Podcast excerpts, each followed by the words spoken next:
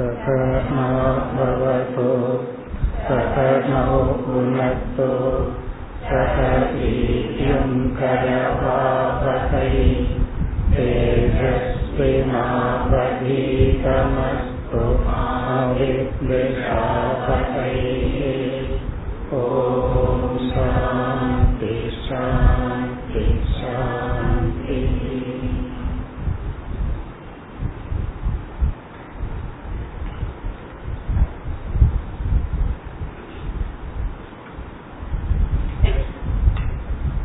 पदिमून्रावद् श्लोकम् वायुना कृतगन्ता भूः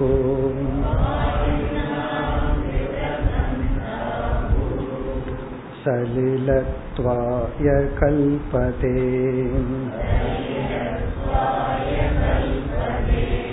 सलिलं तद्धृतरसम्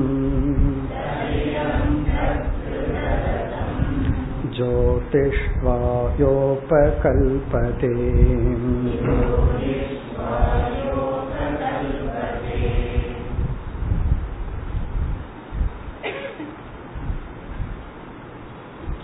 கேள்வி ஆனது மாயா தத்துவத்தை விளக்குங்கள் என்பது மாயா என்ற ஒரு தத்துவத்தினுடைய பல லட்சணங்களை நாம் பார்த்தோம் இங்கு யோகியானவர் மாயை என்பது சிருஷ்டி ஸ்திதி லயம் என்கின்ற மூன்று செயலை செய்யும் சக்தி உடையது என்று அறிமுகப்படுத்தினார். இந்த பிரபஞ்சம் உருவாகி நிலைத்திருந்து மீண்டும் பிரளயத்துக்கு செல்கின்ற சக்தி லயமும் கூட ஒரு சக்தி தான் என்ன எப்படி தோன்றியதோ அதே போல மீண்டும் தன்னுடைய தோன்றாத நிலைக்கு வந்தாக வேண்டும். இந்த மூன்று சக்தியுடன் கூடியது மாயை என்று கூறினார். பிறகு ஆவரணம் விக்ஷேபம் என்ற இரண்டு சக்தியுடன் கூடியது மாயை. இந்த விக்ஷேபம்ங்கிறதா இந்த சிருஷ்டி செய்கின்ற சக்தி.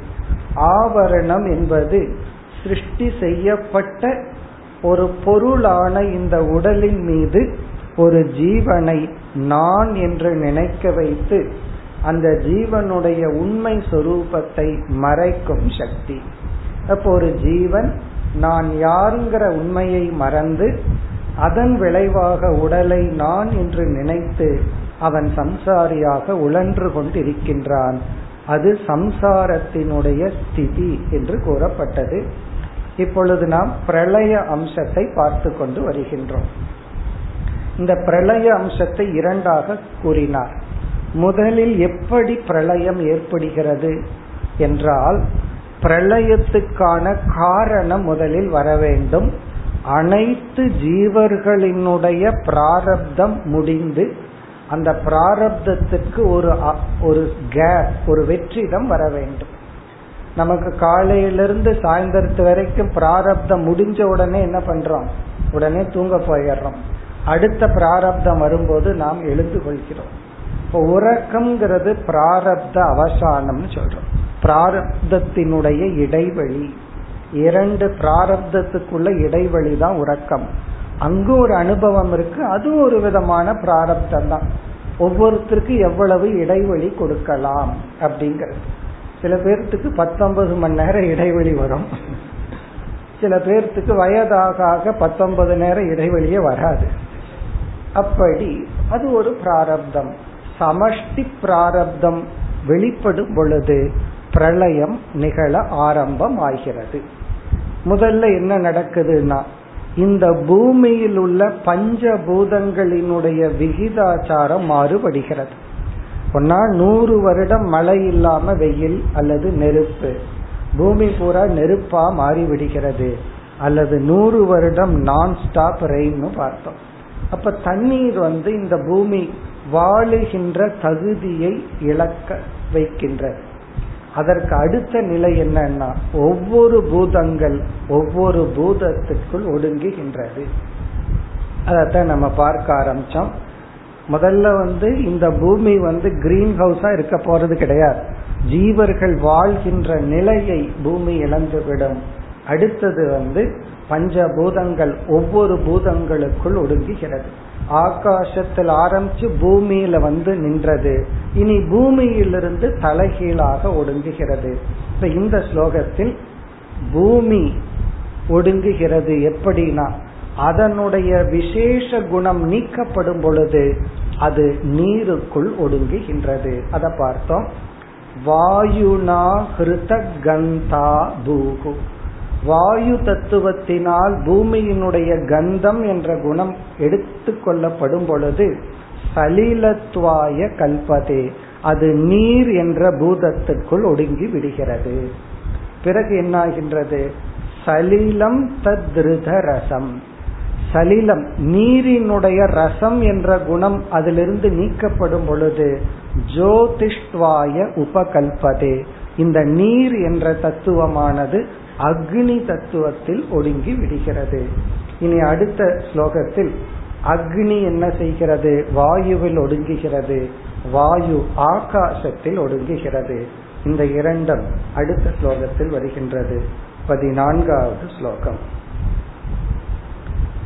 ஹிருதரூபம் து தமசா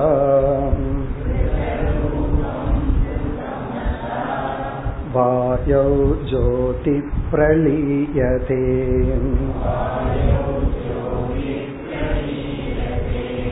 कृतपर्शोऽवकाशेन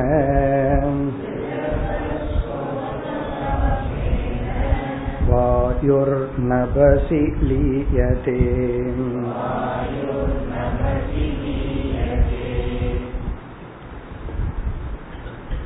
பூமி என்ற பூதமும் ஜலம் என்ற பூதமும் இப்பொழுது இல்லை. இந்த இரண்டும் அதற்கு முன் உள்ள பூதத்தில் மறைந்து விட்டது. இனி என்னாகின்றது? ஹிருத ரூபம் து தமசா. தமஸ் என்ற இனியொரு மாயையினுடைய சக்தியின் மூலமாக ரூபம் என்ற ஒரு குணம் அக்னியிலிருந்து எடுக்கும் பொழுது வாயௌ ஜோதிகி பிரளீயதே. ஜோதி அக்னி தத்துவம் வாயுவில் ஒடுங்கி விடுகிறது. வாயு என்ற தத்துவத்தில் ஒடுங்கி விடுகிறது. பிறகு என்னாகிறது? ஹிருதஸ்பர்ஷக அவகாசேன.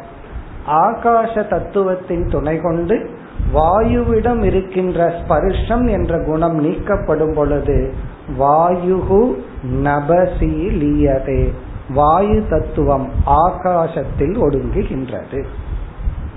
இதெல்லாம் நம்ம பார்த்த கருத்து தான் எப்படி சிருஷ்டி வந்ததோ எப்படி படிப்படியாக சிருஷ்டி வந்ததோ பிரளயமும் அதே படியின் பின்னோக்கி சென்று அந்த சிருஷ்டியானது பிரளயத்தை அடையும். ஏற்கனவே பார்த்திருப்போம் இந்த சிருஷ்டிங்கிறது வந்து ந யுகபத் அப்படின்னு பார்த்தோம். எல்லாம் அப்படியே தோன்றவில்லை. படிப்படியாக தோன்றிய அதுக்கு சாஸ்திரத்துல கொடுக்கிற உதாகரணம் வந்து மாட்டினுடைய இரண்டு கொம்பு வந்து சேர்ந்தாப்புல வரும். முதல்ல கொஞ்சம் கொஞ்சம் அப்படி இல்லை. அப்படி வந்து எல்லா பூதங்களும் சேர்ந்தாப்புல உருவாகவில்லை.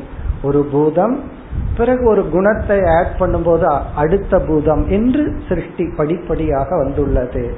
பிறகு அதனுடைய தலைகீழான வழியில் பிரளயமானது நடக்கின்றது. அடுத்த ஸ்லோகத்தில் அதை நிறைவு செய்கின்றார். பதினைந்தாவது ஸ்லோகம். कालात्मनाहृतगुणम्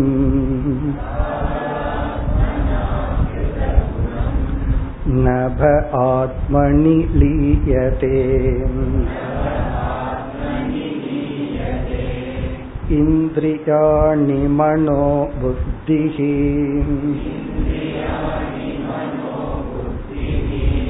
सह वैकारिकैर्नृप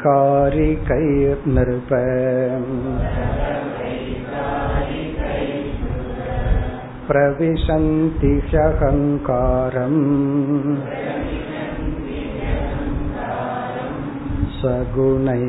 स्वगुणैरहमात्मनि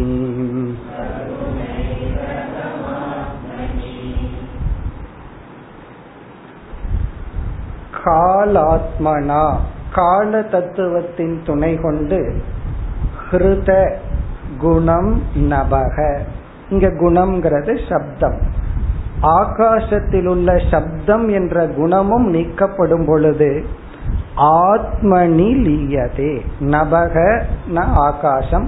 கிருத குணம் என்றால் ஆகாசத்தினுடைய விசேஷ குணமான சப்தமானது. காலாத்மனா கிருத்தக காலம்ங்கிற தத்துவத்தினால் எடுக்கப்படும் பொழுது விளக்கிக் கொள்ளும் பொழுது ஆத்மனி லீயதே. இங்கு ஆத்மனி என்றால் தாமச அகங்காரத்தில் ஒடுங்குகின்றது. இங்க ஆத்மனினா தாமச அகங்காரே லீயதே. தாமசமான அகங்காரத்தில் ஒடுங்குகின்றது. அதாவது மாயை சத்துவம் ரஜஸ் தமஸ் என்ற மூன்று குணஸ்வரூபம்னு பார்த்திருக்கிறோம். அதுல தாமச அம்சமான மாயையிலிருந்து தான் ஜட உலகம் வருகின்றது. அதனாலதான் அதிலிருந்து வர்ற உலகமும் ஜடமா இருக்கு.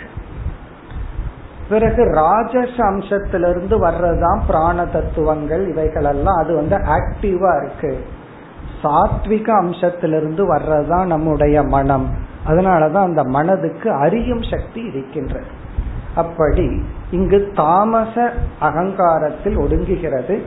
பிறகு நம்ம அடுத்த ஸ்டெப் புரிஞ்சுக்கணும். இந்த தாமச அகங்காரம் ராஜச அகங்காரத்தில் ஒடுங்கும். இந்த ராஜச அகங்காரம் சாத்விக அகங்காரத்தில் ஒடுங்கும்.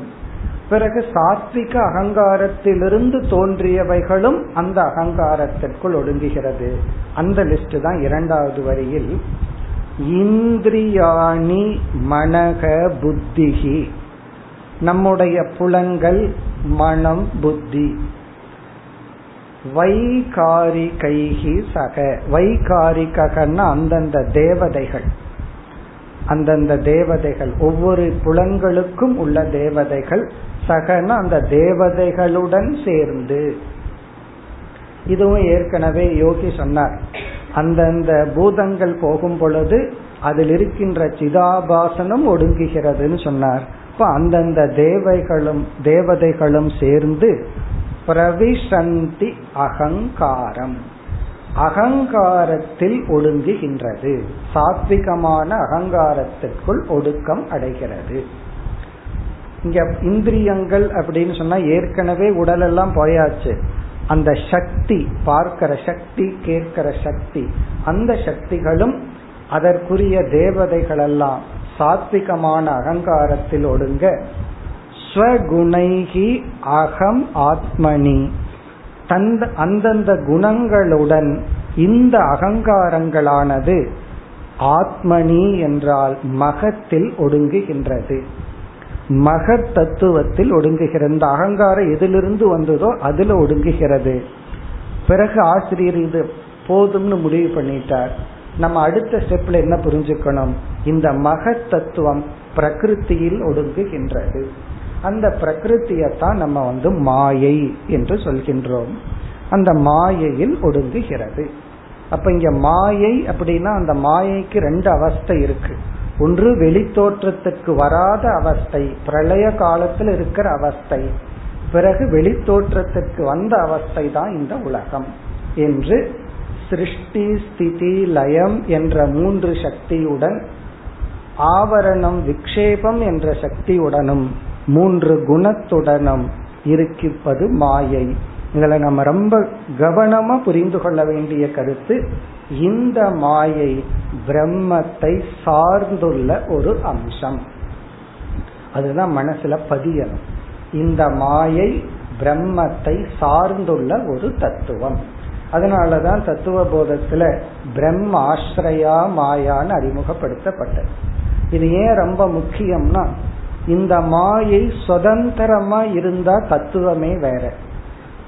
அது வந்து சாங்கிய தத்துவம் பிரகிருதி புருஷன் இரண்டு தத்துவம். அப்ப அங்க அத்வைதம்ங்கிறது வராது. இந்த மாயை பிரம்மத்தை சார்ந்துள்ளதுன்னா இந்த மாயையிடம் இப்படிப்பட்ட குணங்கள் இருக்கு. இதனுடைய இருப்பை பிரம்மனிடமிருந்து பெற்றுள்ளது. இந்த மாயைக்குள் இருக்கின்ற சிந்திக்கின்ற செயல் செயல்படுகின்ற செயல் இந்த சேத்தனத்துவத்தை பிரம்மத்திடமிருந்து கடன் வாங்கி உள்ளது. அப்போ அதனால நம்முடைய கன்க்ளூஷன் என்னன்னா மாயா மித்தியா சொரூபம். மித்தியைக்கும் மாயைக்குள்ள வித்தியாசத்தை அடிக்கடி நம்ம ஞாபகப்படுத்திட்டே இருக்கிறோம். மாயா அப்படிங்கிறது ஒரு சக்தி. மித்தியாங்கிறது அதனுடைய ரியாலிட்டிய பத்தி பேசுற சொல். மித்தியான்னு சொன்னா எது சுதந்திரமா இல்லாம ஒன்றை சார்ந்து இருக்குமோ அது மித்தியா. மித்தியான்னு சொல்லும் போதே அது அனுபவத்துக்கு இருக்கு. அத வந்து அசத்துன்னு சொல்ல முடியாது. ஆனா அதற்கென்று தனி இருப்பு இல்லை.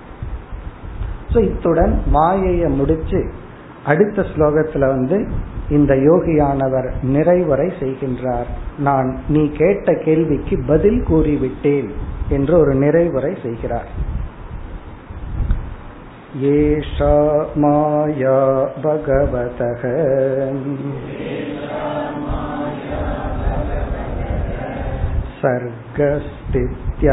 सर्गस्थित्यन्तकारिणी त्रिवर्णावर्णितास्माभिः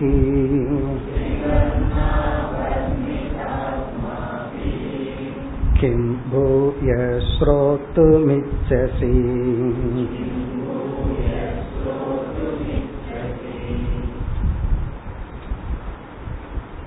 ஏஷா மாயா பகவதக இதுதான் மாயை ஏஷா மாயா. இதுதான் மாயை. பகவதகன இறைவனை சார்ந்துள்ள தத்துவம். அங்க பிரம்மாஸ்ரயாங்கிறத இங்க கோடிட்டு காட்டுறார். பகவதகன பகவானை சார்ந்துள்ள ஒரு சக்தி. சக்தின்னு சொன்னாவே அது ஒருவரை சார்ந்து இருக்கும் அந்த சக்தி யாரிடத்தில் இருக்கோ அதையும் இதையும் பிரிக்க முடியாது. இப்ப நமக்கெல்லாம் எழுதுற சக்தி இருக்கு. அது வந்து என்னைக்குமே கையோட தான் இருக்கும். கையை விட்டு தனியா இருக்காது. அப்படி இருந்தா பேனாவை மறந்து வச்சுட்டு வர்ற மாதிரி வீட்டிலிருந்து வரும்போது எழுதுற சக்தியும் மறந்து வச்சுட்டு வந்துடும் அதே போல சிந்திக்கிற சக்தி மூளையில் இருக்கு. வீட்டில் அதை மறந்து வச்சுட்டு வந்துடுவோம் யோசிக்கிறத மறந்து வச்சுட்டு வந்துட்டேன்னு சொல்லிடுவோம். அப்ப அந்த சக்தியையும் அந்த சக்தியினுடைய இருப்பிடத்தையும் பிரிக்க முடியாது. அப்ப அந்த சக்திங்கிறதே ஒரு டிபெண்ட் என்டிட்டி அதைத்தான் சொல்ற ஏஷா மாயா பகவதக. இறைவனை சார்ந்துள்ள ஒரு தத்துவம் தான் மாயை. பிறகு அந்த மாயை பத்தி எப்படி பார்த்தோம்? சர்க்க ஸ்திதி அந்த காரிணி. இது என்ன வேலை செய்யுதா இது? காரிணினா இது செய்யற வேலை. சர்க்க படைத்தல் ஸ்திதி கொஞ்ச நாள் வச்சிருந்து காத்தல் அந்த காரி. அப்படின்னு சொன்னா அந்தம் அப்படின்னு சொன்னா முடிவு. எடுத்துக்கொள்ளுதல். அப்போ படைத்து காத்து தனக்குள் எடுத்துக்கொள்கின்ற வேலையை செய்வது. த்ரிவர்ணா. த்ரிவர்ணான்னா அது மூன்று குணத்துடன் கூடியது. சாஸ்திரத்துல ஒவ்வொரு குணத்துக்கும் ஒவ்வொரு கலர் வச்சிருக்கிறோம். அதாவது வந்து சத்துவம்னா வெண்மை ரஜஸ்னா சிவப்பு அப்படியெல்லாம் த்ரிவர்ணா. இந்த இடத்துல வர்ணான்னா குணம். மூன்று குணத்துடன் கூடியதாக. மூன்று தன்மைகளுடன் கூடியதாக அல்லது மூன்று செயல்பாட்டுடன் கூடியதாக. வர்ணிதா அஸ்மாபிகி எங்களால் விளக்கப்பட்டது. சாஸ்திரத்துல வந்து முடிஞ்ச வரைக்கும் நான் எனது என்னால்ங்கிற வார்த்தையே அவாய்ட் பண்ணுவார்கள். என்னால் விளக்கப்பட்டதுன்னு சொல்லி இருக்கலாம் எங்களால் விளக்கப்பட்டது. அப்படின்னு சொல்லி இதெல்லாம் அந்த லாங்குவேஜ்லயே ஒரு விதமான பணிவை காட்டுதல் அல்லது வந்து ஒரு பக்குவத்தை காட்டுதல். நம்ம பேசுற மொழி இருக்கே அதுலயே நம்ம அறியாம நம்மளுடைய குணம் வெளியே வந்துடும் அதனால அஸ்மாபிகின்னு சொல்றாரு எங்களால். அங்க நான்கிற சொல்லுக்கு இட இடம் கிடையாது. அப்படி எங்களால் இந்த மாயா தத்துவம் விளக்கப்பட்டு விட்டது. பிறகு கிம் பூயக ஸ்ரோத்து மிச்சசி ஹே ராஜா நீ வேறு என்ன தெரிந்து கொள்ள விரும்புகின்றாய்? பூயக மேலும் கிம் எந்த தத்துவத்தை ஸ்ரோத்தும் கேட்பதற்கு இச்சசி நீ ஆசைப்படுகின்றாய்? இப்ப நீ மாயையை பற்றி கேட்ட நான் சொன்னேன்னு சொல்றதுக்கு பொதுவா எங்களால் உனக்கு விளக்கம் கொடுக்கப்பட்டது இனி நீ வேறு என்ன கேட்க விரும்புகின்றாய்? இப்ப இத்துடன் மூன்றாவது யோகி பதில் சொல்லி முடித்து விட்டார். மூன்றாவது கேள்வி பதில் முடிவடைகிறது. இனி நிமி அல்லது விதேகராஜா அடுத்த கேள்வியை கேட்கின்றார். அடுத்த ஸ்லோகத்தில். பதினேழு. यतैतामैश्वरीं मायाम्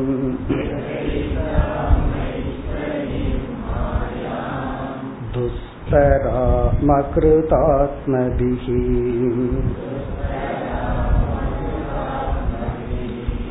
तरन्त्यञ्च स्थूलधियः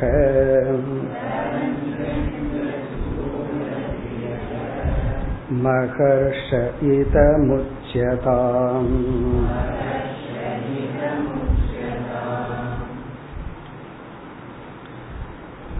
நிமி அல்லது விதேகராஜா நான்காவது கேள்வியை கேட்கின்றார். இந்த ஒரு ஸ்லோகத்தில் நான்காவது கேள்வி. முதல் மூன்று கேள்வி ஞாபகம் இருக்கோ? முதல் கேள்வி பாகவத தர்மம் என்ன? மோக்ஷத்துக்கான மார்க்கம் என்ன? ஆரம்பத்திலிருந்து கடைசி வரைக்கும் ஒரு மனிதனால் அடையக்கூடிய மேலான இலக்கு மோக்ஷம் பரம புருஷார்த்தம். அதற்கான சாதனைகள் என்னங்கிறது கேள்வி. பதில் வந்து சுருக்கமா எப்படி சொன்னார்? கர்மத்தின் மூலமா நம்மை பக்குவப்படுத்தி கொண்டு அந்த தத்துவத்தை ஞானத்தின் மூலமாக அடைய முடியும்னு சொல்லி சாதனைகளை கூறினார். இரண்டாவது கேள்வி வந்து பாகவத லட்சணம் பாகவத தர்மம்னா பகவானை அடைவதற்கான மார்க்கம். பாகவத லட்சணம்னு சொன்னா அப்படி மார்க்கத்தில் பயணம் செய்து இறுதி இலக்கை அடைந்தவர்களுடைய லட்சணம் என்ன? ஞானியினுடைய லட்சணம் என்ன? அதுவும் நம்ம அழகாக யோகி பதில் சொன்னார். மூன்றாவது கேள்வி மாயையினுடைய தத்துவம். நான்காவது கேள்வி அந்த மாயையை எப்படி கடத்தல்? அந்த மாயையை எப்படி கிராஸ் பண்றது? இதிலிருந்து இவர் வந்து ஒருத்தருடைய கேள்வியை தொடர்ந்தே கேட்டுட்டு வர்றார். முதல்ல வந்து மோட்சத்திற்கான மார்க்கத்தை கேட்ட உடனே அதில் பயணம் செய்தவர்களுடைய லட்சணத்தை கேட்டார். மாயையை கேட்டார். மாயையை தரக்கும் உபாயத்தை கேட்கின்றார். அதுதான் கேள்வி. இப்பொழுது கேள்வியை பார்த்தால் யதா ஏதாம் ஐஸ்வரீம் மாயாம் துஸ்தராம் அகிருதாத்மபிகி ஏதாம் ஐஸ்வரீம் மாயாம். இந்த ஏதாம் இந்த ஐஸ்வரீம் மாயாம் ஈஸ்வரனுடைய சக்தியாக விளங்கும் மாயையை. ஐஸ்வரீம் என்றால் ஈஸ்வர சம்பந்தி. பகவானுடன் இருக்கின்ற பகவானை சார்ந்திருக்கின்ற அல்லது பகவானுக்கு ஒரு அலங்காரமாக இருக்கின்ற பகவான் பயன்படுத்துகின்ற இந்த ஐஸ்வர்யமான மாயையை இந்த மாயா தத்துவமானது துஸ்தராம். அது அவ்வளவு சுலபமாக கடக்க முடியாது. துஸ்தராம்னு சொன்னா அவ்வளவு சுலபமா இதை கடந்து விட முடியாது. இத முதல்ல புரிஞ்சுட்டோம் அப்படின்னா கொஞ்சம் புலம்பல் நிற்கும். நான் ரெண்டு வருஷம் படிச்சுட்டேன் இன்னும் மோட்சத்தை அடையலைன்னு சில பேர் சொல்லிட்டு இருப்பேன் எனக்கு இன்னும் மனசு அடங்க மாட்டேங்குது. என்ன பண்ணிருக்கேன்னா ஒன்னும் பண்ணல. அடங்கணும்னு நினைச்சா ஆனா அடங்க மாட்டேங்குது. அப்போ இந்த மனசு வந்து மோக்ஷங்கிற ஒரு ஸ்டேட்டஸ் அடையணும் அப்படின்னு சொன்னா இந்த மாயையெல்லாம் அவ்வளவு சும்மா விடாது. அதான் துஸ்தராம். அப்ப முடியவே முடியாதான்னா அப்படி இல்லை. இது யாருக்கு இயலாது கடினமானது? அகிருதாத்மபிகி மிக அழகான சொல்ல போடுற அகிருத்தம் அப்படின்னா தன்னை பண்படுத்தாத. கிருத்தம்னா வெல்டன் அகிருத்தம்னா உன்னை செய்யவில்லை. ஆத்மபிகின ஜீவர்களால் தன்னை பண்படுத்தாத ஜீவர்களால் கடக்க முடியாததுதான் இந்த மாயை. தன்னை பண்படுத்தாத ஜீவர்களால் கடக்க முடியாத இந்த மாயையை பிறகு என்ன சொல்றாரு பாருங்க தரந்தி அஞ்சக எப்படி சுலபமாக கடக்க முடியும்? அஞ்சகன சுலபமாக அல்லது முறையாக தரந்தினா கடக்க முடியும்? ஸ்தூல தியக. எங்களுக்கெல்லாம் புத்தி வந்து ரொம்ப இல்லை கொஞ்சம் மக்காட்டா இருக்கிறோம். அப்படி எங்களை போல ரொம்ப ஷார்ப்பா இல்லாத புத்தியுடையவர்கள் நாங்கள் எப்படி இதை கடக்க முடியும்? ஸ்தூல தேகன தங்களை சொல்லிக்கிற அந்த ராஜா எங்களுக்கெல்லாம் அவ்வளவு புத்தி இல்லை. பை ஃபேக்ட் இதை புரிஞ்சுக்கிறதா பெரிய புத்தியே. புத்தியிலேயே பெரிய புத்தி என்னன்னா எனக்கு புத்தி இல்லைன்னு புரிஞ்சுக்கிறதா. இத புரிஞ்சுட்டோம்னா யாராவது அப்படி நம்ம திட்டுனா நம்ம புரிஞ்சுட்டு தானே அவனும் புரிஞ்சிருக்கிறான். அப்படின்னு கோபம் வர நமக்கு ஏதோ நம்ம புத்தியில எடுக்கிறதெல்லாம் சரியான முடிவு. நம்ம சொல்றதுதான் சரி. நம்ம சொல்லபடிதான் எல்லாம் நடக்கணும்னு எதிர்பார்க்கிறதுன்னு எல்லா ப்ராப்ளமும் இப்ப ஸ்தூல தியகன்னா எங்களுக்கெல்லாம் அவ்வளவு புத்தி கூர்மை இல்லை. வேதாந்தத்துக்கெல்லாம் ரொம்ப கூர்மையும் வேண்டாம். ஓரளவுக்கு அமைதியா இருந்தா போதும். புத்தி கூர்மையை விட புத்தி சுத்தி தான் நமக்கு முக்கியம். புத்தியினுடைய தூய்மை தான் முக்கியம். இப்படி ஸ்தூல தியக மகர்ஷ இதம் உச்சதாம். மகர்ஷ என்று அந்த ரிஷிகளை அழைக்கின்றார். அந்த ஒன்பது யோகிகளை பார்த்து மகரிஷிகளே இதம் உச்சதாம். இந்த தரண உபாயத்தை எங்களுக்கு சொல்லுங்கள். உச்சதாம்னா உங்களால் கூறப்படட்டும். எதை கூறப்படட்டும் எப்படி தர கடக்க முடியுமோ? இந்த மாயையை எப்படி கடக்க முடியுமோ எப்படிப்பட்ட மாயை இறைவனுடைய ஒரு சக்தியாகவும் தன்னை பக்குவப்படுத்தாதவர்களுக்கு ஆல்மோஸ்ட் முடியாது. இயலாத தத்துவமாக இருக்கிற இந்த மாயையை எப்படி அறிவு அவ்வளவு இல்லாத ஸ்தூலமான புத்தியுடைய நாங்கள் அஞ்சகனா முழுமையாக சிரமமின்றி அல்லது முழு முழுதாக தரந்தி கடக்க முடியுமோ அந்த உபாயத்தை கூறுங்கள். இவர் வந்து ராஜா என்ன பண்ணிட்டார்? எல்லா ரிஷிகள் முன்னாடியும் பொதுப்படைய கேட்டுட்டார். அப்படித்தான் கேட்டுட்டு இருக்கார் இவர் முடிவு பண்ணல நீ சொல்லு நீ சொல்லு இந்த கிளாஸ் டீச்சர் தான் கேள்வியை கேட்டுட்டு நீ பதில் சொல்லு நீ பதில் சொல்லுன்னு சொல்லுவாங்க. இவர் கேள்வியை கேட்கிறார். அந்த ரிஷிகள் முடிவு செய்கிறார்கள் எந்த கேள்விக்கு யார் பதில் சொல்வது அப்படின்னு சொல்லி. அதனால இவர் பொதுவா ரிஷிகளை பார்த்து கேள்வியை கேட்டுட்டார் இனி ஒரு ரிஷி இதற்கு பதில் சொல்ல ஆரம்பிக்கின்றார் அடுத்த ஸ்லோகம்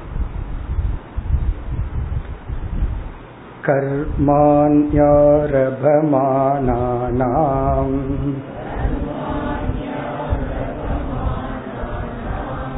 दुःखहत्यै सुखाय च पश्येत्पाकविपर्यासम्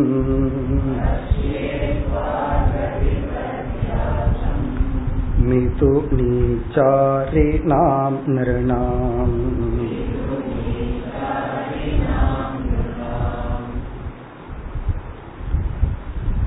அடுத்து பதில் சொல்ல வருகின்ற யோகியினுடைய பெயர் பிரபுத்தக பிரபுத்தக என்ற ஒன்பது யோகிக்குள் ஒருவர் பதில் சொல்ல ஆரம்பிக்கின்றார். புத்தகன்னு சொன்னா ஞானி என்று பொருள்.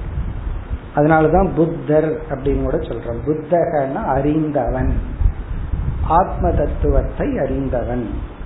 பிர அப்படின்னா தெளிவாக சந்தேகம் இல்லாமல் அந்த அறிவை அடைந்து அது நிஷ்டை பெற்றவன். பிரபுத்தக. அவர் வந்து பதில் சொல்ல ஆரம்பிக்கிறார். இந்த பதினெட்டாவது ஸ்லோகத்திலிருந்து முப்பத்தி மூன்றாவது ஸ்லோகம் வரை மொத்தம் பதினாறு ஸ்லோகங்களில் பதில் கூறுகின்றார். இதிலிருந்து முப்பத்தி மூணு வரை பதினாறு ஸ்லோகங்கள்ல மாயையை எப்படி கடத்தல் அப்படிங்கிறதுக்கான பதில் சொல்றார். அதில் இந்த ஸ்லோகம் மிக மிக அழகான ஒரு முக்கியமான ஸ்லோகம். ரொம்ப ஒரு அழகான கருத்தை மிக நுட்பமான ஒரு கருத்தை கூறுகின்றார். இந்த ஒரு ஸ்லோகம் புரிஞ்சாவே பாதி மாயைய கடந்த மாதிரி தான் மீதி செய்ய வேண்டியதுதான். அதனால இந்த ஒரு ஸ்லோகம் மிக அழகான ஸ்லோகம். பதினெட்டு பத்தொன்பது இருபது. இந்த மூன்று ஸ்லோகங்களில் முதல் மூன்று ஸ்லோகங்கள் வைராகியம் என்ற குணத்துக்காக பேசுகின்றார் வைராகியத்தை அடையும் விவேகத்தை கொடுக்கின்றார் இந்த மூன்று ஸ்லோகம் எதுக்குன்னா ஃபர்ஸ்ட் இந்த மூன்று ஸ்லோகத்துல ஒரு அறிவை கொடுக்கிறார். அந்த அறிவை அடைஞ்சோம்னா நமக்கு வைராகியம்ங்கிற குணம் வருவதற்கு ஒரு முக்கிய காரணம். அப்ப முதல் உபாயம் என்னன்னா வைராகியம் இந்த மாயை வந்து நம்ம என்ன பண்ணுது எப்படி ஏமாத்துது அதைத்தான் மிக அழகா இந்த ஸ்லோகத்துல சொல்றாங்க.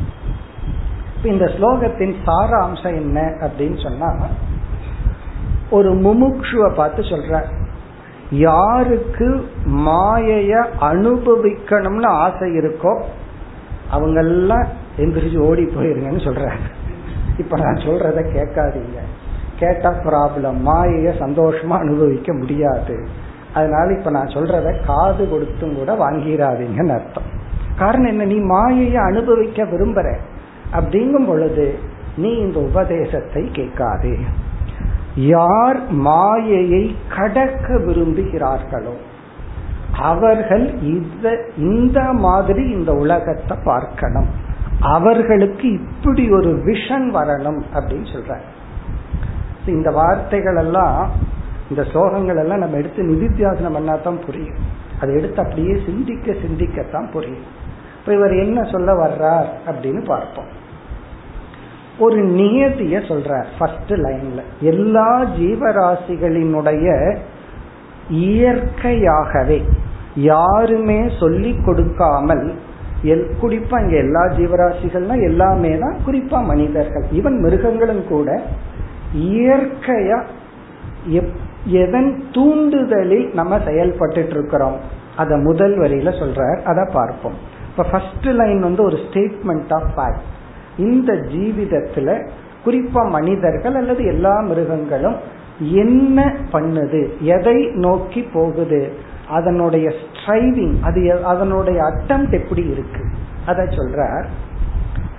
கர்மாணி ஆரபமானானாம் துக்க ஹத்தியை சுகாயச்ச. இது ஒரு ஃபேக்ட் கர்மாணி அப்படின்னு சொன்னா நம்மிடமிருந்து தோன்றுகின்ற செயல்கள். எஃபர்ட் அட்டம் நம்ம என்னென்னலாம் செய்ய விரும்புறோமோ அது உடல் மூலமாகவோ பேச்சு மூலமாகவோ மனசு மூலமாகவோ நம்மிடமிருந்து உருவாகின்ற ரெஸ்பான்ஸ் செயல்கள் செயல்பாடுகள் அல்லது அட்டம் முயற்சிகள் இது எல்லாமே எதற்காக? எதுக்காக நம்ம பண்றோம்? அத சொல்ற. கர்மாணி ஆரபமானானாம். ஆரபமானம் அப்படின்னா உருவாகிறது தோன்றுகிறது நம்மிடமிருந்து வெளிப்படுகிறது. நம்மிடமிருந்து வெளிப்படுகிறது. ஒருத்தன் சும்மா உட்காந்துட்டு இருக்கான் அவனையே பார்த்துட்டு இருக்கான் திடீர்னு அவங்கிட்ட இருந்து ஒரு ஆக்ஷன் வெளிப்படுது. அது பேச்சா இருக்கலாம் சிந்தனையா இருக்கலாம் அல்லது உடல் ரீதியா ஏதாவது செய்யறதா இருக்கலாம். திரும்பி உட்கார்றான்னு வச்சுக்கோமே அதுவும் கூட தான் நம்ம அவனையே பார்த்துட்டு இருக்கோம் உடனே அவன் திரும்பி உட்கார்றான்னு வச்சுக்கோங்க அப்படி திரும்பி உட்கார்றது முதல் கொண்டு எதற்காக? நம்மிடமிருந்து தோன்றுகின்ற அனைத்து செயல்களும் எதற்காக? துக்கஹத்தியை சுகாயச்ச. துயரத்தை நீக்குவதற்கும் இன்பத்தை அடைவதற்கும். துக்கஹத்தியை அப்படின்னா ஒரு கஷ்டத்திலிருந்து தன்னை விலக்கி கொள்வதற்கு அல்லது சுகாயச்ச. ஒரு இன்பத்துக்காக. ஒரு இன்பத்துக்காக இருக்கும். அல்லது ஒரு கஷ்டத்திலிருந்து தன்னை விளக்கி கொள்வதற்காக இருக்கும். இப்போ ஒருத்தர் ரொம்ப கம்ஃபர்டபுளா சந்தோஷமா உட்காந்துட்டு இருக்கான் அவன் எந்திரிச்சு போறான்னு சொன்னா ஒன்னா ஏதோ ஒரு துக்கம் வந்திருக்கும். உட்கார்ந்து இருக்கிற இடம் அவனுக்கு பிடிக்காம போயிருக்கும். அல்லது நல்லாவே இருந்தாலும் போய் கிச்சன்ல ஏதாவது சாப்பிட்டு வரும் சுகாய. ஏதாவது சாப்பிடுறது. அல்லது ஏதாவது டிவி பார்க்கறது.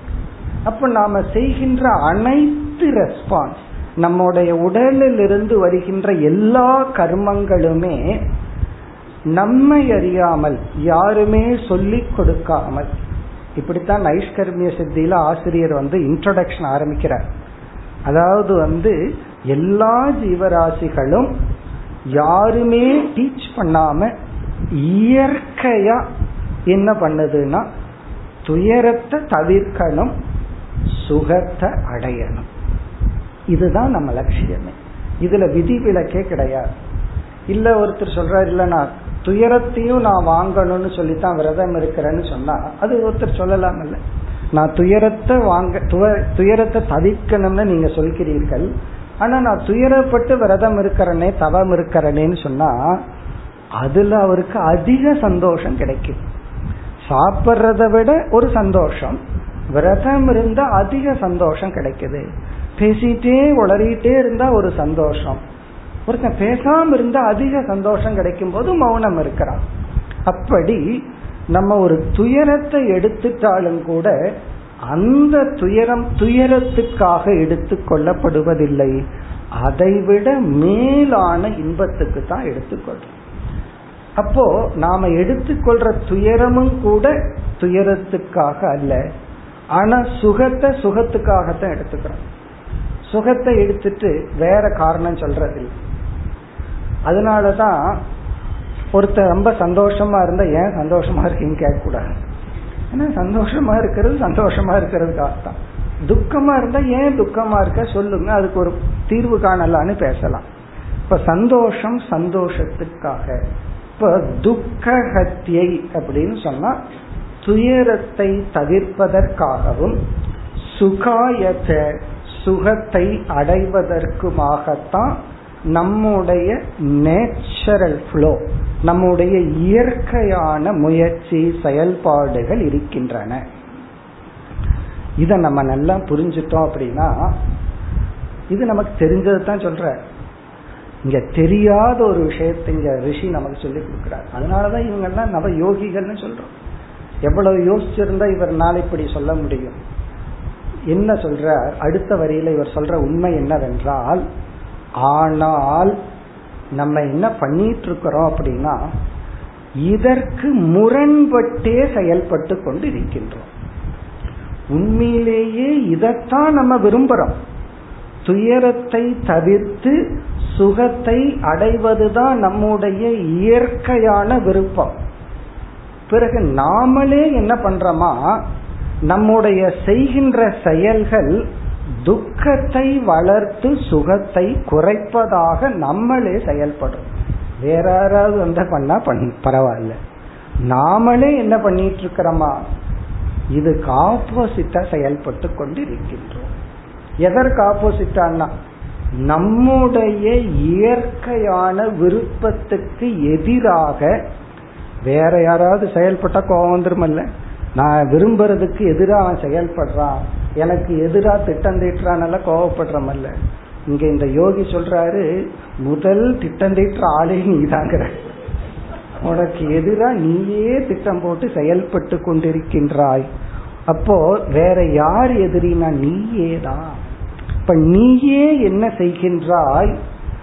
சுகத்துக்கு எதிராக துக்கத்தை வளர்க்கும் விதத்தில் நீயே செயல்பட்டு கொண்டு நீ என்ன செய்கின்றாய்? துயரப்பட்டு கொண்டு இருக்கின்றாய் ஒன்னா நீ வந்து ஃபர்ஸ்ட் பிரின்சிபலை மாத்தணும். துக்கம் வேண்டாம் அப்படின்னு சொல்லக்கூடாது.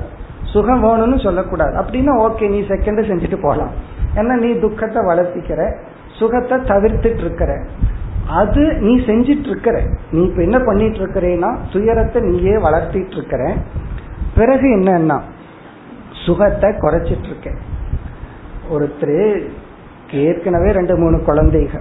அவங்க வந்து எங்கிட்ட கேட்டாங்க நான் வீட்டுல நாய் வளர்த்தலான்னு முடிவு பண்ணியிருக்கிறேன். ஏற்கனவே சின்ன குழந்தை இருக்கு. நான் நாயை வளர்த்தலான்னு முடிவு பண்ணேன். நான் என்ன மூணு பத்தாதா? அப்படின்னு கேட்டேன். ஏற்கனவே மூணு குழந்தைகளை வளர்த்தி அது இப்பதான் சிக்ஸ்த் எயித்து நைன்த்துன்னு ஏதோ படிச்சுட்டு இருக்கு இன்னும் இந்த துக்கம் பத்துல போடுறது இந்த புத்திர பீடான்னு சொல்றது. அது உன்னை பத்துலின்னு நீயே முடிவு பண்ணிட்டா தாராளமா வளர்த்து ஒன்னு என்ன ரெண்டா வளர்த்து. காரணம் என்ன? புலம்புறது. நேரம் இல்ல ஆளுக வர்றதில்ல சர்வன்ஸ் வர்றதில்ல. அப்படின்னு புலம்பிட்டு ஒரு பக்கம் நிஜமாலுமே அவங்க செஞ்சு வச்சிருக்காங்க. இனி ஒரு நாயை வாட்டு கட்டி வச்சிருக்காங்க. இது என்னன்னா ஒரு பக்கம் எனக்கு கஷ்டமா இருக்கு குழந்தைகளை ஸ்கூலுக்கு அனுப்புறதுக்குள்ள படாத பாடா இருக்கு ஓய்வுக்கு நேரம் இல்லை கஷ்டமா இருக்கு. அடுத்தது என்ன பண்றீங்கன்னா ஒரு நாயை வாங்கி வச்சுக்கிறேன். காவலுக்கு அல்ல துக்கத்துக்கு. இப்ப இது என்னன்னா உன்னுடைய விருப்பம் என்ன? துக்கத்தை குறைக்கணும் சுகத்தை அதிகப்படுத்தணும். டிவி பார்க்கறதுக்கு நேரம் இல்லை ஓய்வு எடுக்கிறதுக்கு நேரம் இல்லைன்னு குழம்பிட்டு டிவி பார்க்கறதுக்கு நேரம் இல்லைன்னா சுகத்துக்கு நேரம் இல்லை. கொஞ்சம் ஓய்வு எடுக்கணும்னா துக்கத்தை குறைச்சிக்கணும். பிறகு நீ என்ன பண்ணிட்டு இருக்கிறன்னா அடிஷனல் துக்கத்தை சேர்த்துக்க. இப்படி சொல்லி அவங்களுக்கு புரியல அதுதான் அங்க விசேஷம். இதத்தான் நம்ம பண்ணிட்டு இருக்கிறோம்னு சொல்ற இதை எப்போ உன்னுடைய புத்தி பார்க்க ஆரம்பிக்கின்றதோ அப்பொழுதுதான் நீ மாயையிலிருந்து எபோவ் டேர்ன் எடுக்கிற அப்படின்னு அர்த்தம். அது வரைக்கும் மாயைய நோக்கி ஓடிட்டு இருக்க மாயையிலிருந்து நீ எப்ப திரும்புறன்னா எப்போ இந்த உண்மையை உன்னுடைய புத்தி பார்க்க ஆரம்பிக்கின்றது. எவ்வளவு சட்டில் பாயிண்ட் எவ்வளவு சூக்மமான கருத்தை சொல்ற அதாவது வந்து இந்த உலகத்தை யாரை பற்றி அவர் பேசல? நம்மைய பத்தி பேசுறார். உன்னுடைய உண்மையான விருப்பம் என்ன? அந்த உண்மையான விருப்பத்துக்கு நீயே ஆப்போசிட்டா செயல்பட்டு கொண்டிருக்கின்றான் உன் தலையிலேயே நீ மண்ணவாரி போட்டுட்டு இருக்க வேற யாருமே போடல. பைஃபேக்ட் மற்றவங்க எல்லாம் வந்து அதை எடுத்துட்டு இருக்காங்க சாஸ்திரம் குருவெல்லாம் என்ன பண்றாங்கன்னா அதையெல்லாம் நீக்க பாக்குறாங்க ஆனா நீ அதுக்கு மேல நீயே உனக்கு துயரத்தை வளர்த்தி கொண்டுள்ளாய். பெஸ்ட் எக்ஸாம்பிள் இந்த நான் எக்ஸாம்பிள் தான். அப்படி நீயே வழங்கி கொண்டு இருக்கின்றார் பிறகு நம்ம எப்படி இதை பார்க்கணும் அப்படின்னா இதை எப்படி இந்த இடத்துல பிரசன்ட் பண்றார் இந்த யோகி என்றால் இப்ப இந்த உலகத்துல வந்து யார நம்ம ரொம்ப மதிக்கிறோம்? யார் மீது நமக்கு ரொம்ப வேல்யூ வச்சிருக்கிறோம்? யார வந்து சக்சஸ்ஃபுல் பர்சன் நம்ம முத்திர குத்துறோம்? அப்படி பார்த்தோம் அப்படின்னா யார் வந்து பணத்தை ரொம்ப சம்பாரிச்சிருக்கிறார்களோ புகழ ரொம்ப சம்பாரிச்சிருக்கிறார்களோ அவங்க வந்து சொசைட்டி சமுதாயத்துல அப்படியே நார்மலா போக முடியாது. போனா அவ்வளவு ஒரு பேர் புகழ். அதனால என்னன்னா போறதும் கூட திருடனா தான் போக முடியும். அவனை நம்ம சக்சஸ்ஃபுல் பர்சன் நினைக்கிறோம். யாருக்கு புகழ் அதிகமா இருக்கோ நம்ம சாதாரணமா இருக்கிறவன் சந்தோஷமா ரோட்ல போயிட்டு இருப்பான். பதவி அதிகமா இருக்கிறவன் அவனை சுத்தியும் நாலு பூனைகள். கண்ணோட. அப்ப வந்து யாரு சிறைப்பட்டுள்ளார்கள்? அவங்க தான் சக்சஸ்ஃபுல் பர்சன் அப்போ நம்மளுடைய கோல் யாரு? நம்ம யார மதிச்சிருக்கிறோம்? எதை வந்து வெற்றி எது லட்சியம்னு புத்தி முடிவு பண்ணியிருக்குன்னா பணம் வசதிகள் பிறகு வந்து பவர் புகழ். இந்த கீர்த்தி பிறகு வந்து செல்வம் பிறகு வந்து பலம் பவர். இதையெல்லாம் அடைஞ்சவன் மீது தான் உலகமே மோகித்திருக்கிறது. அவங்களத்தான் பார்த்துட்டு இருக்கு காரணம் என்ன? அவங்கள போல நானும் ஆகணும் அப்படின்னு பார்த்துட்டு இருக்கு இந்த இடத்துல யோகி என்ன சொல்றார்? அந்த ஐஸ்வர்யம் பணம் புகழ் செல்வாக்கு இதெல்லாம் உனக்கு வந்து பிளஸ்ஸா தெரியுதோ அதை என்னைக்கு நீ மைனஸா பார்க்கிற அப்பொழுதுதான் நீ மாயையிலிருந்து திரும்புகின்றாய். அதனுடைய பேக்ரவுண்ட நீ எப்ப பார்க்கறையோ அதுக்கு பின்னாடி மறைஞ்சிருக்கிற துக்கத்தை நீ பார்க்கறையோ அல்லது அதெல்லாம் சக்சஸ் அல்ல அதெல்லாம் வெற்றி அல்ல அதெல்லாம் ஐஸ்வர்யம் அல்ல அல்லது அதெல்லாம் அடைஞ்சவன் கொடுத்து வச்சவன் சொல்றவன்ல அது கொடுத்து வச்சவன் அல்ல கெடுத்து வச்சவன். அது பகவானுடைய அனுகிரகத்தை அவன் பெற்றவன் நம்ம நினைச்சிட்டு இருக்கிறோம் அதை எப்ப நீ தலைகீழா பார்க்கின்றாயோ? அப்பொழுதுதான் நீ மாயையிலிருந்து திரும்ப ஆரம்பிக்கின்றாய். காரணம் என்னன்னா இதெல்லாம் தான் மாயைன்னு சொல்ற மாயைனா துக்கம் அல்ல சுகம். இந்த மாயை என்ன பண்ணோம்னா நம்ம வந்து துக்கப்படுத்தி மயக்காது. சுகத்தை கொடுத்து தான் மயக்கம். அந்த சுகத்தை முன்னாடி வச்சு தான் அது காரியத்தை சாதிக்கும். நல்லதுக்கும் சம்டைம் அதை பண்றோம். சம்டைம் மோசமானதுக்கு அதை பண்றோம். இந்த இடத்துல மாயை வந்து அதற்கு. எப்படி பார்க்கிறது அப்படின்னு சொன்னா விஷய லாபம் அப்படின்னு ஒன்னு எடுத்துக்குவோம். விஷய லாபம். புரிஞ்சுக்கிறதுக்காக இப்படி பிரிச்சுக்கிறோம். விஷய லாபம்ங்கிறதா உலகத்தினுடைய ஸ்கேல் உலகத்தினுடைய அளவுகோல் என்ன? ஒருத்தன் சக்சஸ்ஃபுல் பர்சன் ஒருத்தன் இறைவனுடைய அனுகிரகத்தை பெற்றவன் அவன் நல்லா இருக்கான் அவன் பாக்கியசாலி இப்படி எல்லாம் கொடுத்து வச்சவன் அவங்களே சொல்லிக்குவாங்க அவங்க சொல்றாங்களோ இல்லையோ இவங்க சொல்லிட்டு இருப்பாங்க. அவன் ரொம்ப கொடுத்து வச்சவன். காரணம் என்ன? அவன் இடத்துல பணம் பதவி புகழ் இதெல்லாம் இருக்கு. இப்ப இதை நம்ம என்ன கேட்டகரியில போடுவோம்? விஷய பிராப்தி அல்லது வந்து விஷய லாபம் அப்படின்னு பார்ப்போம். நம்ம கண்ணு முன்னாடி இந்த விஷய லாபம் தான் தெரியுது. அந்த அவர் வந்து அந்த மனிதன் வந்து விஷயங்களை சம்பாதித்துள்ளார். பிறகு இந்த இடத்துல எப்படி பார்க்க சொல்றாருன்னா அந்த விஷயத்தை அவன் லாபத்துல சம்பாரிச்சு வச்சானே. தன்னை சுத்தி அடி ஆட்கள் பவர் அதுக்கப்புறம் பணம் என்னென்னமோ எதெல்லாம் உங்களுக்கு தெரியுதோ அதெல்லாம். அது வேற நாலு எல்லா ஜாதி நாய்கள் எல்லா அதுலயும் எல்லா ஜாதியும் வாங்கி வச்சிருப்பாரு. இதெல்லாம் வீட்டுல இருந்துச்சு அப்படின்னு சொன்னா அவனுக்கு விஷய லாபம். இங்கு இவருடைய உபதேசம் என்னன்னா அந்த விஷய லாபத்துக்கு அவன் என்னென்ன நஷ்டத்தை அடைந்துள்ளான்னு பாரு. அவன் அடைஞ்ச பெரிய நஷ்டம் என்ன தெரியுமோ? எத்தனை பாபத்தை பண்ணி அவன் சேர்த்து வச்சிருப்பான்.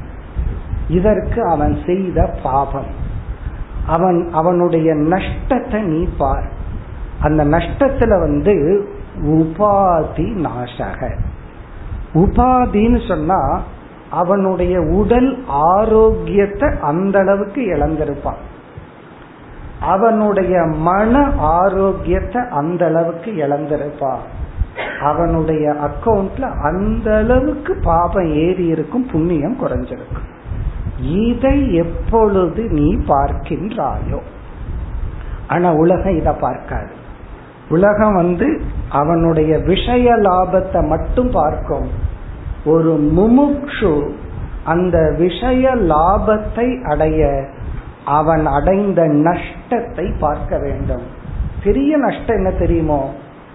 அவனுக்குனே பகவான் சில நோய்களை எல்லாம் கண்டுபிடிச்சு வச்சிருக்காரு. ரிச் மேன் டிசீஸ்னே சொல்லுவாங்க. அவனுக்குன்னு சில நோய்கள்லாம் அவர் யாருக்கும் வராது. நம்ம இங்க படுத்து தூங்கிட்டு இருப்பான் சேரியில படுத்து தூங்கிட்டு இருப்பான் அவனுக்கெல்லாம் அந்த நோய் வரவே வராது. இவர் மினரல் வாட்டர்ல தான் குளிப்பார். அவருக்கு தான் அந்த நோயே வரும். அப்போ உபாதி நாஷ் உபாதினா ஸ்தூல சரீரத்தினுடைய ஆரோக்கியத்தை இழக்கிறது மட்டுமல்ல. ஒரு காலத்துல நான் பார்த்திருக்கேன். நான் கல்லூரியில படிக்கும்போது பத்தொன்பது கிலோமீட்டருக்கு முன்னாடி இருந்து ஒரு ஐஸ் பெட்டியை எடுத்துட்டு ஐஸ் விற்கிறவர் வருவார் எங்க கல்லூரிக்கு. காலையில வந்து வித்துட்டு போவார். பத்தொன்பது கிலோமீட்டர். அப்ப வயசு அவருக்கு எழுபத்தஞ்சு எழுபத்தஞ்சு வயசுல நாங்கெல்லாம் வந்து உட்கார்ந்துட்டு என்ன பண்ணுவோம்? மூணு நாலு மாடி மேல கொண்டு வான்னு சொல்லுவோம். அவன் கொண்டு வந்து கொடுக்கணும். தெரியா அவனுக்கு அவ்வளவு ஆரோக்கியம் இருந்துச்சு. அப்போ தெரியல. பின்னாடி தான் தெரிஞ்சது அவருடைய வேல்யூ அப்போ இந்த வயதுல அவனுக்கு இருக்கிற ஒரு ஆரோக்கியம் படியேறி இறங்கிட்டு இருப்பார். அந்த ஐஸ் பெட்டி வித்ததுக்கு அப்புறம் திரும்பி போவார். இந்த ஆரோக்கியம் யாரிடம் நஷ்டம் அடைந்துள்ளது யாருக்கு ரொம்ப செல்வம் இருக்கோ ஜஸ்ட் ரெண்டு கிலோமீட்டர் ஓட்ட சொல்லுங்க போடுவாருன்னு அதுவும் வீட்டுக்குள்ள ஒரு சைக்கிளிங் பண்ணுவார். ரெண்டு கிலோமீட்டர் ஓட்டிட்டேன் பாரு. வீட்டுக்குள்ள. ட்ரெட்மில்ல ஒரு கிலோமீட்டர் நடந்துட்டேன் பாரு. காரணம் என்னன்னா எதை நீ இழந்துள்ளாய்? அது உலகத்துக்கு தெரியாது. உலகத்துக்கு அந்த பார்க்கிற அறிவு கிடையாது. பிறகு இவருக்கு வர்ற இன்ப துன்பங்கள் நம்ம வாழ்க்கையில அனுபவிக்கிற இன்ப அனுபவம் துன்ப அனுபவம் விஷய நிமித்தம் அல்ல புண்ணிய பாப நிமித்தம். அந்த இன்பம்ங்கிறது புண்ணியத்தினால அனுபவிக்கப்படுது. துன்பம்ங்கிறது பாபத்தினால அனுபவிக்கப்படுகிறது. எதெல்லாம் இன்பத்தை கொடுக்கும்னு நினைச்சு இவர் சேர்த்து வச்சாரோ அதே வஸ்து துக்க ஹேதுவாக மாறி அவர் முன்னாடி நிற்கும். எதெல்லாம் இன்ப ஹேது? இது இருந்தா எனக்கு இன்பம்னு வந்து நின்றுதோ அதுவே அவருக்கு துக்க நிமித்தமாக இருப்பதை எவன் பார்க்கின்றானோ? அதான் இரண்டாவது வரியில சொல்ற அதாவது இந்த உலகம் வந்து சுகஹேது அவங்கிட்ட இவ்வளவு இருக்கு. அதெல்லாம் இன்ப காரணம் நினைச்சிட்டு இருக்கான். இவன் நினைச்சிட்டு இருக்கான் ஆனா அது அவருக்கு துக்க ஹேதுவா வேலை செஞ்சிட்டு இருக்கும் ஃபர்ஸ்ட் அவர் எதை இழக்கிறார்? உடல் ஆரோக்கியத்தை இழக்கிறார். சில பேர் அதுவும் கூட இழக்காம இருக்கலாம். ஏன்னா சில பேர்த்துக்கு ரொம்ப செல்வம் வந்தவர்களும் கூட இந்த ஆறு பேக் ஏழு பேக் நல்லா சொல்லிட்டு நல்லா நல்ல ஆரோக்கியமா தான் இருக்காங்க சில பேர். ஆனால் மன ஆரோக்கியம் சின்ன விஷயத்துக்கு கோவப்படுறது பொறாமப்படுறது புரிஞ்சுக்கிற சக்தியை இழக்கிறது குறிப்பா ஒரு மனுஷன் சந்தோஷமா இருக்கணும்னா நம்ம சுத்தி நல்ல ரிலேஷன்ஷிப் வச்சுக்கணும். அவங்க கிட்ட போய் பார்த்தா யாருமே நல்ல ரிலேஷன்ஷிப்ல இருக்காங்க அந்த வேலைக்காரனும் கூட ஒரு பொய்யான ஸ்மைல் தான் அவனுக்கு இருக்கும். அப்போ அவங்கிட்ட இருந்தும் கூட ஒரு உண்மையான ஒரு சர்வீஸை இவனால் அனுபவிக்க முடியாது. இவனுடைய உள் மனசுக்கு அது தெரியுது. நம்ம கிட்ட உண்மையா யாரும் இல்லை. நம்ம கிட்ட எல்லாமே பொய் தான் சொல்றாங்க. எல்லாமே வேஷம் போடுறாங்க. அப்படிப்பட்ட உலகத்தை அவன் கிரியேட் பண்ணி வச்சிருக்கான். இப்ப இவனை சுத்தி ஜட பொருள்கள் இருக்கு. இவனை சந்தோஷப்படுத்துற ஒரு உள்ளங்கள் நாலு நல்ல வார்த்தை ஒரு செக்யூரிட்டி பாதுகாக்க கொடுக்கறதுக்கு யாரும் இல்லை. இந்த லாஸ எந்த புத்தி பார்க்கின்றதோ? இந்த யோகியினுடைய திங்கிங்னுடைய எல்லைய பார். அப்பொழுதுதான் நம்ம மாயையை கடக்கல. கடக்கிறதுக்கு ஆரம்பிக்கிறோம். மாயைக்குள்ள ஓடிட்டு இருக்கிற நம்ம அப்பொழுதுதான் ஸ்டாண்ட் ஸ்டில் நிற்க ஆரம்பிக்கின்றோம். இது மட்டுமல்ல இப்ப என்ன லாஸ் அப்படின்னு சொன்னா அவனுடைய சரீர ஆரோக்கியம் மன ஆரோக்கியம். அதாவது ஒரு அதர்மம் செஞ்சு ஒரு பொருளை நம்ம அடையும் பொழுது அந்த பொருளை எதற்காக அடையிறோம்? இன்பத்துக்காக. ஆனா அந்த பொருளை நம்ம அதர்மத்தினால் அடையும் பொழுது அதுவே துன்பத்தை கொடுக்கின்றது. அது என்னுடைய இயற்கையான விருப்பத்திற்கு எதிராக அமைகிறது. இதை யார் உணர்கின்றார்களோ. அதை இரண்டாவது வரியில சொல்ற பஷ்யேத். இங்க சப்ஜெக்ட் வந்து முமுக்ஷு. மாயையை கடக்க விரும்புபவன் பஷ்யேத்னா இப்படி ஒரு விஷன் அவனுக்கு வரணும்.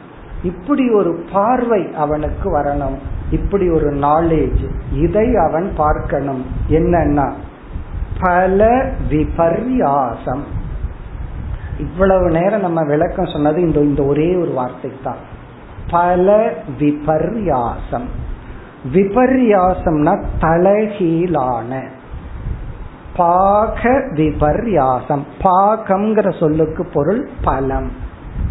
பாக விபர்யாசம்னா இங்க பாக விபர்யாசம்னா என்ன பொருள்னா சமையல் பண்ணிட்டு இருக்கோம்.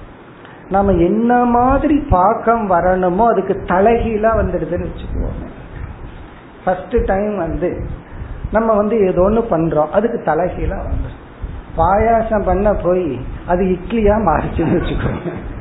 அதான் பாக விபரியாசம் சம்டைம் அந்த மாதிரி ஆகும் நான் பாயாசம் பண்றேன்னு ஆரம்பிச்சு கடைசியில அது இட்லி ஆயிடும். சில பேர் பூரி சுடுறேன்னு சொல்லி கடைசியில முறுக்கா நம்ம கையில அது பூரியா முறுக்கா அதான் பாக விபர்யாசம். பாகம்னா அது எப்படி இருக்கணுமோ அப்படி. விபர்யாசம்னா அதுக்கு தலைகீழா இருக்கிறது. தெரிஞ்ச வார்த்தை தான். பா பாக நல்லா வந்திருக்கானெல்லாம் நம்ம சொல்லுவோம்ல சமையல் அது விபர்யாசம்னா அது தலைகீழா சரியா வரல அப்படின்னு நம்ம சொல்றோம்ல. அந்த மாதிரி. இப்ப பாக விபர்யாசம்னா நீ எதற்காக செயல்பட்டாயோ உன்னுடைய உடம்பிலிருந்து ஃபர்ஸ்ட் வரி கர்மாணி. செயல்பட்டாயோ அதனுடைய ரிசல்ட் என்னன்னா நீ உண்மையிலேயே எதை விரும்புறையோ அதுக்கு தலைகீழா தான் அமைஞ்சு அமைந்து கொண்டு உள்ளது. நீ எதை விரும்புற? துயரத்தை தவிர்த்து துக் சுகத்தை அடையணும்னு விரும்புற. ஆனா உண்மை அறியாம நீ என்ன பண்ணிட்டு இருக்கிறன்னா சுகத்தை குறைத்து துக்கத்தை வளர்த்தி கொண்டுள்ளாய் எப்படின்னா அதுதான் மாயையினுடைய வேலை. மேலும் அடுத்த வகுப்பில் தொடரும் ஓம் போர் நமத போர் நமிதம் போர் நமுதச்சதே பூர்ணஸ்ய பூர்ணமாதாய பூர்ணம் ஓம்